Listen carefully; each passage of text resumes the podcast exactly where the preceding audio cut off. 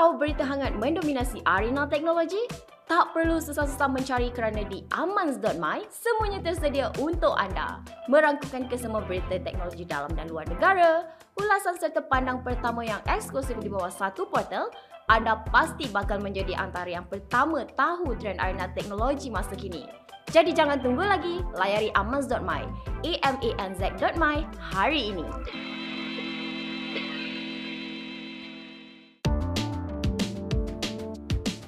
Assalamualaikum dan salam sejahtera. Uh, GB dan juga Yem, Yem apa khabar? Inilah podcast uh, Amans. Uh, aku, aku baru pindah rumah, barang berselerak kat belakang aku kalau kau tengok. It's so tiring semalam aku ulang alik, ulang alik. Ya Allah. It is babe. Pindah rumah memang memang memenatkan. And then uh, my foot, my leg is macam strain. So yes. aku macam sakit. Right now aku sakit. Hmm, give it yourself three days sebab kalau train memang three days after that dia baru recover slowly tau. Just like kau pergi gym sama je lah. Yeah. Hmm, you don't normally angkat benda-benda yang berat, tiba-tiba kau angkat memang sakit. Ha, give tu lah. So aku pun macam Tapi semua barang kau dah pindahkan kan? Semua, semua. Complete lah, complete. It's not rumah sana dah tutup. Rumah sini je lah nak buka slowly. Slowly lah, slowly. Okay bang. But it's good, it's good. It's good for you, it's good for you. Anyway, uh, podcast untuk kali ini ada banyak topik yang kita nak bincangkan. Uh, ini adalah salah satunya yang menjadi tumpuk utama dekat amans.my. Ini berkaitan dengan TM, Telekom Malaysia.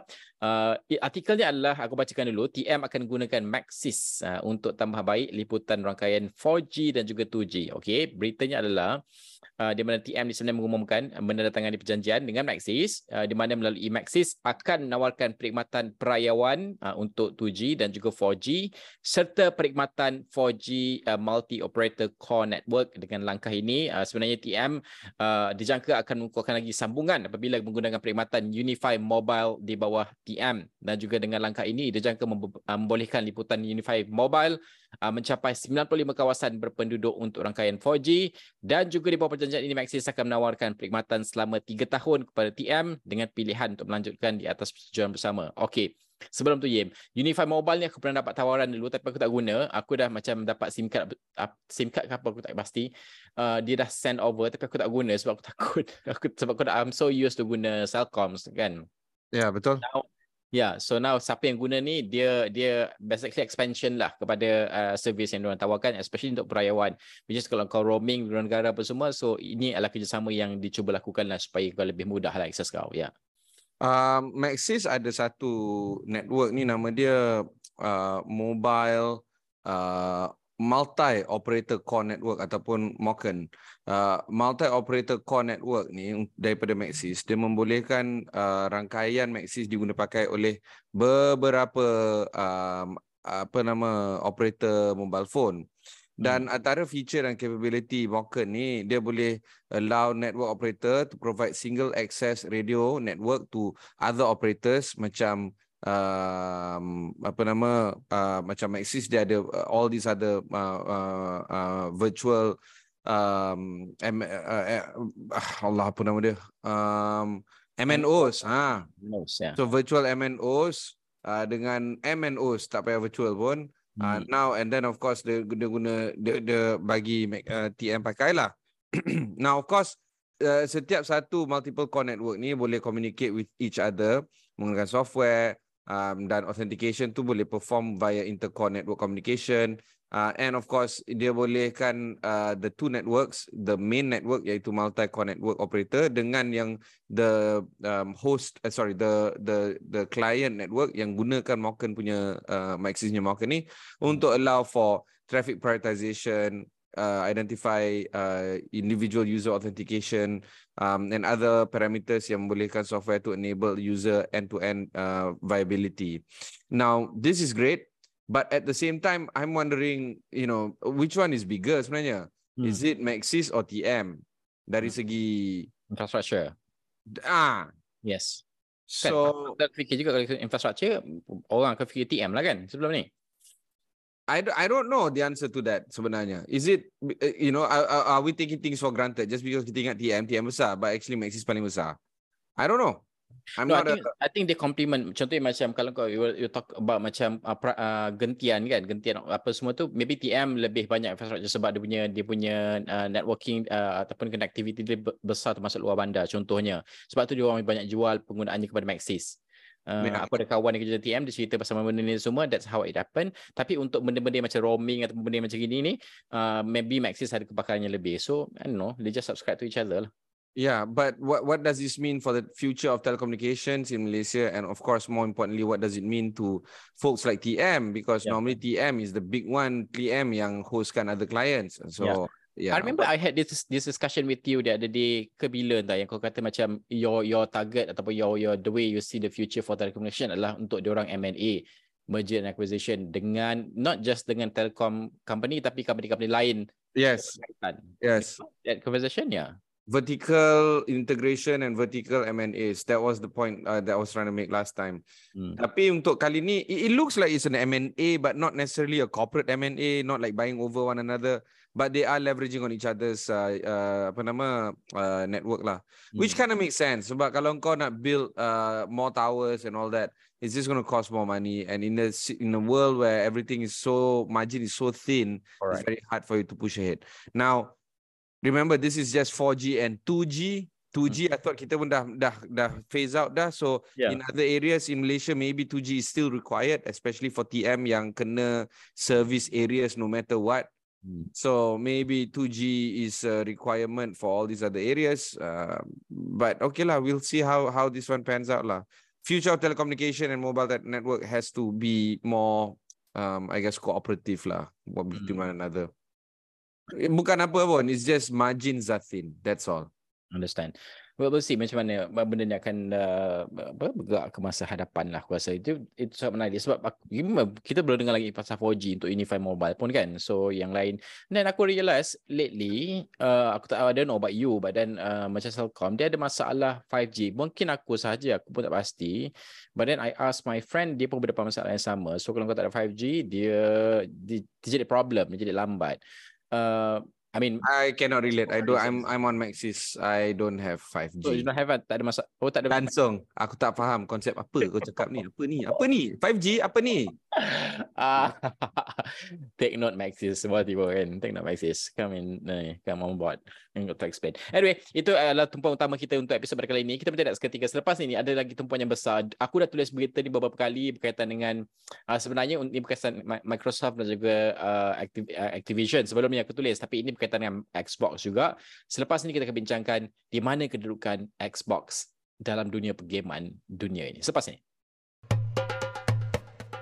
Membaca itu jambatan ilmu, jadi bacalah dengan tazkirah.com. Menyajikan bahan bacaan Islamik yang ringan, santai serta padat dengan panduan gaya hidup berteraskan Islam, Tazkirah.com pasti mampu mengisi jiwa anda sebagai seorang Muslim. Mari tingkatkan diri menjadi Muslim sejati hanya dengan Tazkirah.com. tzkrh.com sekarang.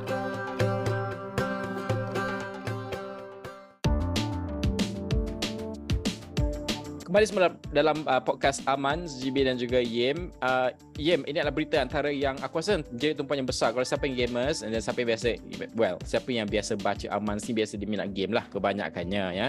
So ini adalah beritanya Microsoft akhirnya mengaku Xbox kalah kepada Sony dan juga Nintendo dalam perang konsol. Aku bacakan dulu berita dia di mana Microsoft tidak berkongsi angka jualan Xbox Series S uh, X secara rasmi tetapi setakat ini dianggarkan uh, terjual di sekitar 19 juta unit lah berbanding dengan PlayStation 5 yang secara rasmi telah terjual hampir 39 juta unit. Ya, itu menurut laporan IGN uh, dan juga Microsoft akhirnya mengaku mereka kalah dalam perang konsol dengan Sony dan juga Nintendo dalam dokumen yang difailkan uh, dalam kes mahkamah menentang FTC yang menghalang pembelian Activision uh, Blizzard ni di di Eropah lah. Dokumen menyatakan Xbox berada di tempat ketiga dengan 16% saja pasaran konsol berbanding Sony dan juga Nintendo. Peratusan pegangan Sony dan juga Nintendo telah pun dipadam. Nah, dari segi penjanaan pendapatan pula sekali lagi Xbox di tangga ketiga dengan 21% pegangan uh, pasaran. So ini persaingan yang besar aku rasa sebab dia ada dia aku cerita pers- personal aku lah. Aku bukan gamer so aku tak guna benda-benda macam ni tapi anak saudara aku guna. So dari dia dia suruh aku belanja benda ni dan aku tahu dia bukan belanja benda ni belanja the joystick saja dia nak beli. The joystick of uh, I think uh, PlayStation 5 joystick aku tak pasti. So dia suruh belanja. Well, well kita orang pergi beli but then um, Yeah, dan dan tak murah.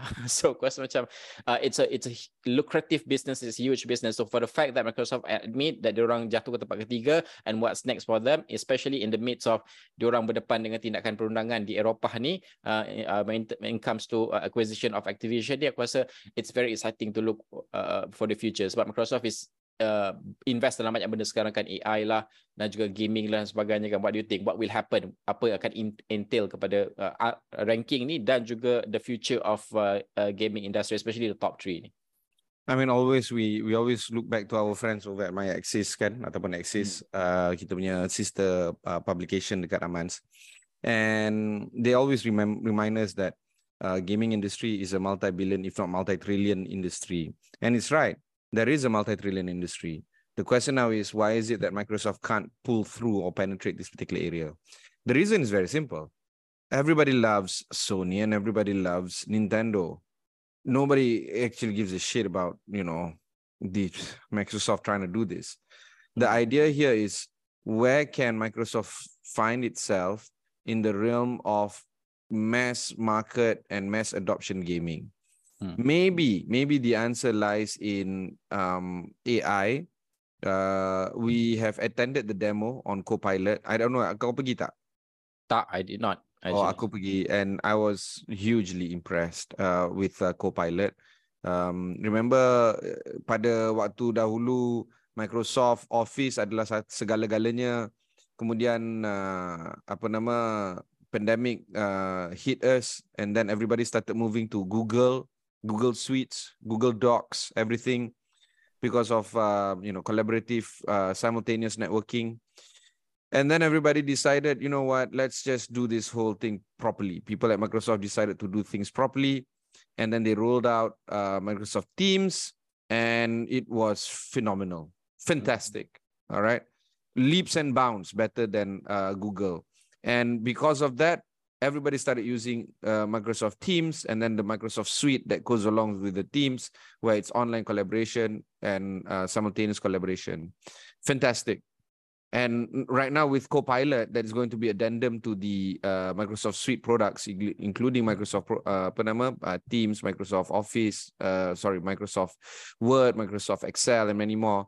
I cannot see them looking back because the Microsoft um, Copilot is really, really going to push the needle in terms of productivity hmm. using kau, AI. Kau dah pergi dah uh, uh, briefing dah, ini kan? Dah.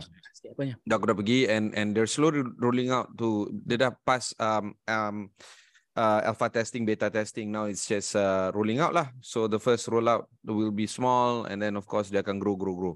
So will hopefully our organization. Way will it change the way people you know consume benda-benda sini atau use yes yeah. yes yes yes it is re- literally like uh, ni uh, Najib hmm. uh, apa nama PA assistant oh cool uh, kalau ada Microsoft Teams meeting kau tak ada kat situ kau boleh tanya balik was my name mentioned Uh, yes, your name was mentioned twice. Hmm. Uh, what was the task? Uh, the task was, um, uh, you know, Ali told Najib to do this. I've put, do you want me to put it in your calendar? Yes, please. Put it in the calendar. All right. Uh, what was the, and this is the fun part. What was the sentiment during the meeting just now that I didn't attend? The sentiment just now was very was very uh, tense, especially between so and so. Hmm. Oh, and why? Kalau aku pergi meeting, aku tak payahlah tanya tanya orang lain dah. Tak payah, kau boleh gossip dengan co-pilot, bro. aku teringat cerita Her lah benda ni. Kau tahu cerita Her? Dia ada cerita movie dulu Her, pernah-pernah Oscar. Ya, yeah, dia, dia basically macam dengan Siri lah. So dia talk with the Siri and then dia talk, dia ada emotion. Siri tu ada emotion. Macam Siri kind of ni. So sampai dia, uh, Siri tu boleh masuk ke, ke I don't know, somebody's body lah. This is the future punya teknologi. Yeah, yeah, yeah. But it's it's like it's really like that. Kalau kau tengok, um, dia macam Jarvis tau. Macam, uh, um X, X apa um uh, mutant mutant tu apa nama dia? X-Men. bukan uh, X-Men, bukan X-Men, the other one, Marvel. Ah. Marvel. Oh, sorry. Yang yang Iron Man yang oh, okay. dia, dia macam dia macam itulah. Hmm. You know, you you can really rely on lean on the support that is given by Copilot to support your Microsoft Suite uh, requirements. Hmm. So yes, maybe the gaming that Microsoft needs to do is uh, relying on the AI, but for now just back off lah. I mean kau tak reti buat benda tu janganlah. Tak, tak payahlah nak nak nak nak nak try. Focus on something like memang memang core kau lah. Like, Ah, because uh, Microsoft productivity is there. Hmm. Microsoft and productivity is there. Nobody's gonna argue. Oh no, pretty useless Microsoft Office. Jarang, jarang orang akan argue, jarang. Yalah. Faham, faham. But no, I think when it comes to technology company, none of the companies can win win it all. Uh, so there must be a segment dalam teknologi tu yang Betul. like Sony Betul. memang ini kan. And Betul. Apple kalah. Look, Apple kononnya the best company in the world, best hardware, best software. They they can't do productivity for shit. Yeah. I mean, I'd I'd love to do uh, apa guna keynote untuk buat presentation or uh, apa nama uh, I don't know what the productive other office is, but generally speaking, it's pretty shit. It Yeah. really is. Hmm. So back off lah. Tak nak lah buat benda-benda macam ni. Uh, then I I rely on Apple for other stuff, which is the uh, hardware and software and the OS. Hmm. Hmm. Menarik. Sebab aku tak guna benda macam ni, aku guna Canva. Aku benda paling senang sekali Canva, babe. Oh my god, save a lot of uh, my time dan juga my life uh, in terms of presentation. Memang. Guys, kalau kau tak pernah guna, guna Lel. Aku rasa ramai lah pernah guna lah kan benda ni sebab senang. As compared to kau punya Microsoft apa eh PowerPoint ni aku benci gila. Sini sengit tu sengit tu sengit tu sengit. Anyway, uh, that's the best part. Uh, uh, exciting nak tengok daripada gaming ni dan juga keseluruhan um, the way we see it lah untuk Microsoft especially when it comes to persaingan dengan uh, uh, other uh, brand lain. Uh, kalau dalam gaming ni Sony dan juga ya inilah Nintendo dan sebagainya kan. Okey, itu dua perkembangan besar yang kita berikan tumpuan untuk episod pada kali ini. Ada banyak lagi perkembangan lain yang boleh diikuti di Aman.my. Kita bertindak seketika. Selepas ini kita nak berikan sedikit ramalan tentang Apple. Apple memang sentiasa menjadi projek uh, ataupun uh, topik bualan kita lah dalam dalam podcast. Selepas ini berkaitan dengan satu produk atau produk yang tidak dilancarkan semasa uh, event Apple baru-baru ini. Selepas ini. Anda nak beli permainan video atau menonton filem di wayang tapi anda tak pasti sama ada berbaloi atau tidak? Axis.com boleh bantu anda. Axis.com memberikan anda segala informasi yang anda perlukan dari berita pelancaran, ulasan permainan video serta ulasan filem. Jadi anda tidak perlu lagi pening-pening dalam memilih permainan video mahupun filem terbaik untuk anda. Apa tunggu lagi? Layari Axis.com. A K S I Z.com sekarang.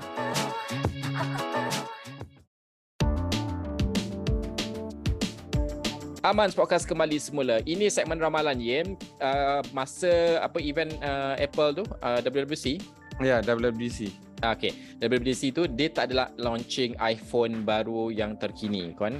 Kan? Uh, so Tak. semua orang duk tunggu benda tu tak ada. So dia dia dia launching benda lain. Nanti kita akan bincang juga dalam episod yang akan datang pasal benda tu. Tapi ini berkaitan dengan iPhone. Uh, iPhone SE uh, generasi keempat ni dilaporkan tidak akan dilancarkan pada 2024. Dalam artikel Aman Sing sebelum ni disebutkan sebelum ni iPhone SE Gen 4 dibatalkan. Kemudian selepas Apple dikatakan akan membangunkan uh, model sendiri, uh, pembangun iPhone SE baru ini dimulakan semula. Uh, dia dia dia start baliklah uh, dan juga di- dijangka akan dilancarkan pada 2024 dan juga terbaru penganalisis uh, ter, uh, Blaine uh, Curtis dan juga Tom O'Malley daripada Barclays melaporkan yang iPhone SE Gen 4 tidak akan dilancarkan pada tahun 2024. Ini kerana pengeluaran modem uh, 5G kendiri Apple ni dia hanya bermula pada tahun 2025 dan masih belum sedia untuk digunakan oleh mana-mana model iPhone baru. Uh, jadi orang pun confused bila nak keluar ni tahun depan ke tahun depan yang satu lagi ke ataupun tak keluar. What Nampak kan macam Dah tak keluar ke keluar. Tak, macam tak keluar je. Tapi aku suka bro uh, iPhone SE. Why? I really, really do. Because okay, first is aku first iPhone ever in my life is iPhone 4. Hmm. 4S actually. That was my first I ever introduction into Apple universe. Hmm. And masa tu memang pelik, memang macam wow one button and then dia unlock and then apa ni and then like wow aku oh by the way um aku beli something, aku tak ingat apa, dia orang punya free gift adalah iPod Nano. Oh, aku ada iPhone Nano yang kecil tu. Yang kecil gila tu, yes. And then masa tu memang pelik lah kan macam aku letak you know, eh, earphone lepas Hmm. tu bawa pergi gym lepas tu memang nak susun lagu semua dekat PC masa tu tak ada MacBook. iTunes nak masuk semua kan. iTunes yes. Lepas Yeah. tu select semua. Lepas tu masa tu wow you know boleh yang button dekat dekat telinga kita tu dekat earphone tu boleh tekan-tekan you know double tap means this much. Uh, that long tap means this much triple tap means this much. I'm like wow completely blown away. Alright? Hmm. so aku dapat iPhone 4 S. Beli. Aku beli. And that blew my mind. And then of course the progression went on later on. Blah, blah, blah, blah, blah. Suddenly iPhone 4S keluar, uh, uh, SE keluar. Hmm. Bila iPhone SE keluar, aku beli. It's cheap. It was one under one uh, under 2000, 1000 plus.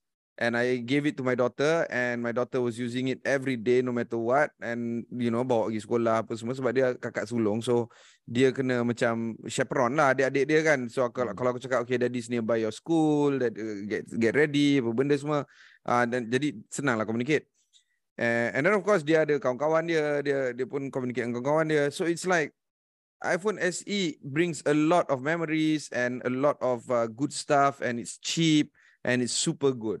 Yeah. So to see iPhone SE generation 4 ni mungkin tak dia tak tak, tak ditawarkan tak, pada tahun atau tak, tak akan dilancarkan pada tahun 2024. It's a shame lah sebenarnya. I think kalau kalau Apple dia nak cater ataupun dia nak catch semua market because dia tak boleh lawan sangat dia premium contohnya kan because dia premium harga premium ni ada banyak yang keluarkan Samsung saja dia ba- banyak benda dia boleh kalah contohlah. Ya ya ya. Ya, so They dia kena should have targeted SE Yeah. lah generation Correct. 4. ha, Murah macam- bro, seribu lebih je. Dia macam Pro 2 lah. Pro 2 keluarkan Azia baru ni kan. Azia yang yang 22,000. 22,000 tu kan. So ramai yang aku tengok komentari adalah orang suka sebab ramai yang tak mampu membeli kenderaan akhirnya mampu.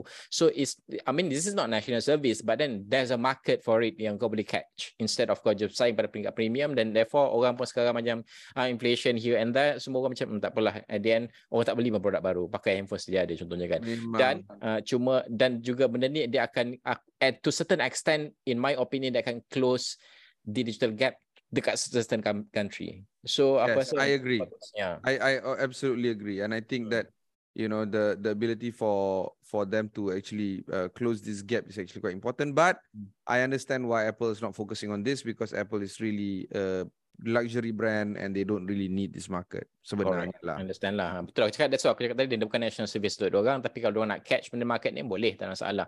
Cuma orang kan banyak fokus sekarang kepada uh, the the apa ya the value the value eh. Uh, maknanya kau jual tak berapa banyak tapi untung kau besar. Remember the other day Yeah. we had the discussion ya. Yeah. So um, yeah maybe that's the the the strategy yang Apple tengah susun lah ramalan kan kita. Okay itu segmen ramalan kita untuk episod pada kali ini. Selepas ini apa yang baik dan juga buruk kita akan kongsikan dalam Amans Podcast berkaitan dengan uh, ialah untuk orang yang dah berkahwin seperti uh, uh, yang pernah berkahwin juga seperti Ibrahim Sani ha, tahulah pasal benda ni. Ya, Selepas ya. ini. Orang sekeliling asyik kata anda tak cukup bergaya? Apa yang perlu anda buat untuk kekal trendy? Layarilah Tajriah. Di Tajriah, kami bawakan anda pelbagai artikel dan informasi gaya hidup seperti kesihatan. Lebih menarik lagi, anda juga boleh menulis petua dan tips di bawah foto yang sama. Layari dan sertai komuniti Tajriah hari ini hanya di tajriah.com. T-A-J-R-I-A.com.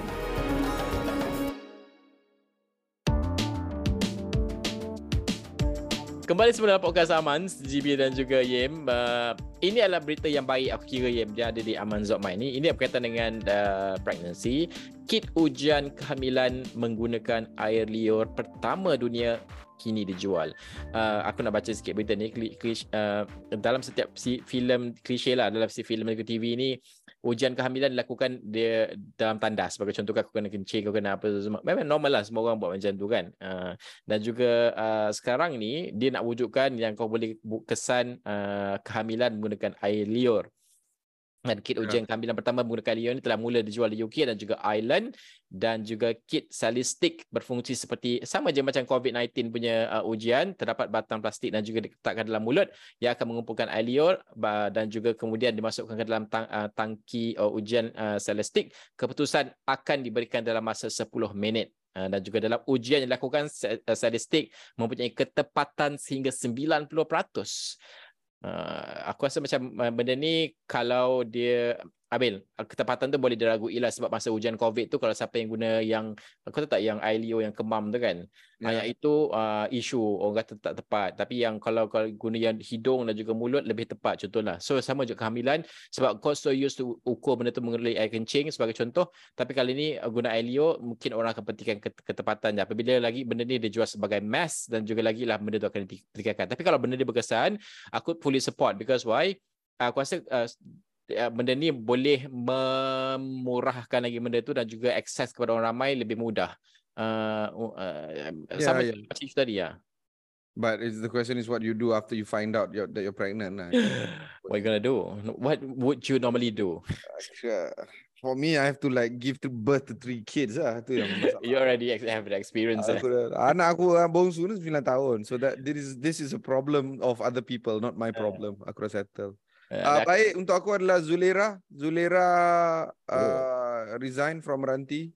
why why is it baik for you? Uh, because uh, you know, I think this allows for Meranti to be consolidated even further. Remember, Meranti was the consolidation pawn in the first Yeah. place from Yeah. uh, Magic and uh, TPM. TPM, yeah. So, you know, I think we have too many agencies and there's a lot of overlaps from MDEC to Meranti to many more. And then, of course, kalau kau tanya orang MDEC, dia akan defend dia punya position lah. We are not a, one, Mm. we are not an overlap because of so and so reasons. And then, kalau kau pergi Meranti pun sama. But, you know, at, at the end of the day, these agencies, uh, you know, they overlap, quite Yeah. frankly. Mm. Uh, so maybe this does pave the way for that. Aku tak pasti apa punya punca tapi aku Oh rasa- drama bro, I'm sure. Tapi I'm sure what is the drama? I mean, yeah, I think we have to wait for a Netflix special lah. But for now, Yeah. it's like wow, definitely. Sebab dia baru je renew contract dia. Betul, renew January, January dan paling best game aku start interview dengan Zera uh, Yeah. on this 20th, this coming 20, 28. Okay. Ha? okay. Lepas tu, Lepas aku dengar dia resign. dah resign apa Eh. cerita weh? Ah, apa cerita dia resign ni? Lepas tu aku tanyalah dia punya of course the the the comms kan yang set kan tu aku cakap dia macam mana so uh, do, uh, the, the interview cancel kan? Dia cakap no no no proceed. aku cakap okay. Okay, kau tanya dia nanti 28 ni. Kau tanya dia, why are you resigning? At least get the official reason on paper. Ah. Get the official reason on paper. Why official? Mesti dia nak cakap off record kot. I don't lah, on the record think- lah. Cerita, I mean, uh, the that we know later that we know tak ada hanky-panky pun. It's just maybe I don't know she wants to pursue something. Tak ada lah. I try I try to be a good so so so shifty. uh. Uh, Buro, of course, I think the okay. Buro is the, the submarine, the Titanic submarine. Oh, Not because five people died, hmm, no no but no. because so much resources have been spent on this. Correct. Unbelievable, tau. Hmm. And then at the same time, refugee punya kapal 50 orang mati off Yeah. uh, apa nama Sardinia. Hmm. And then an- another refugee boat mati. I mean, I'm telling you, there are things that are happening around the world that are not involving billionaires, and they are much, much, much, much, much, much more tragic than this. Remember, Oh. refugee naik boat bukan sebab dia orang nak pergi turis ah, they're not ah. This is self-inflicted To survive. injury. Yang dia orang masuk suka suka suka masuk this uh, submarine yang guna Xbox ni, guna Microsoft punya apa Konsol game controller apa benda.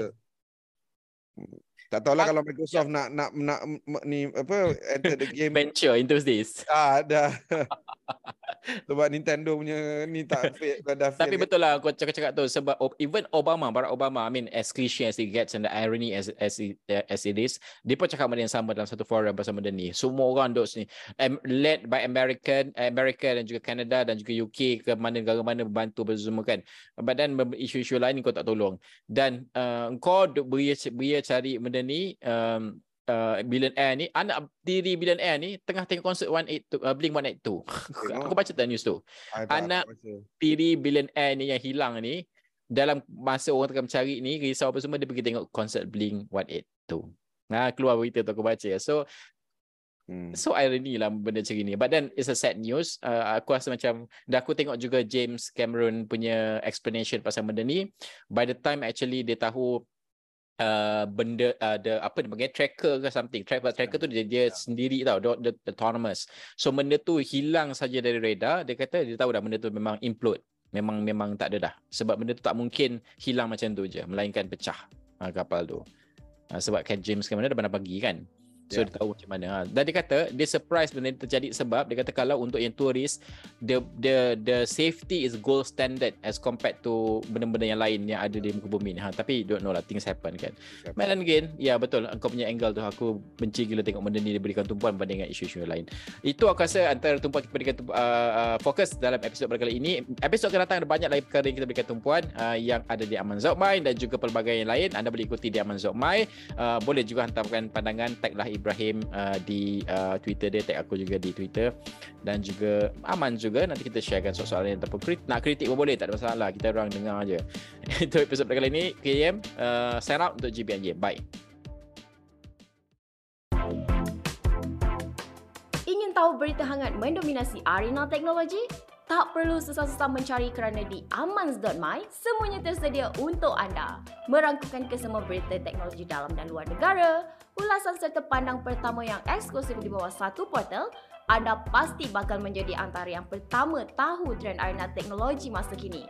Jadi jangan tunggu lagi, layari amans.my, amanz.my hari ini.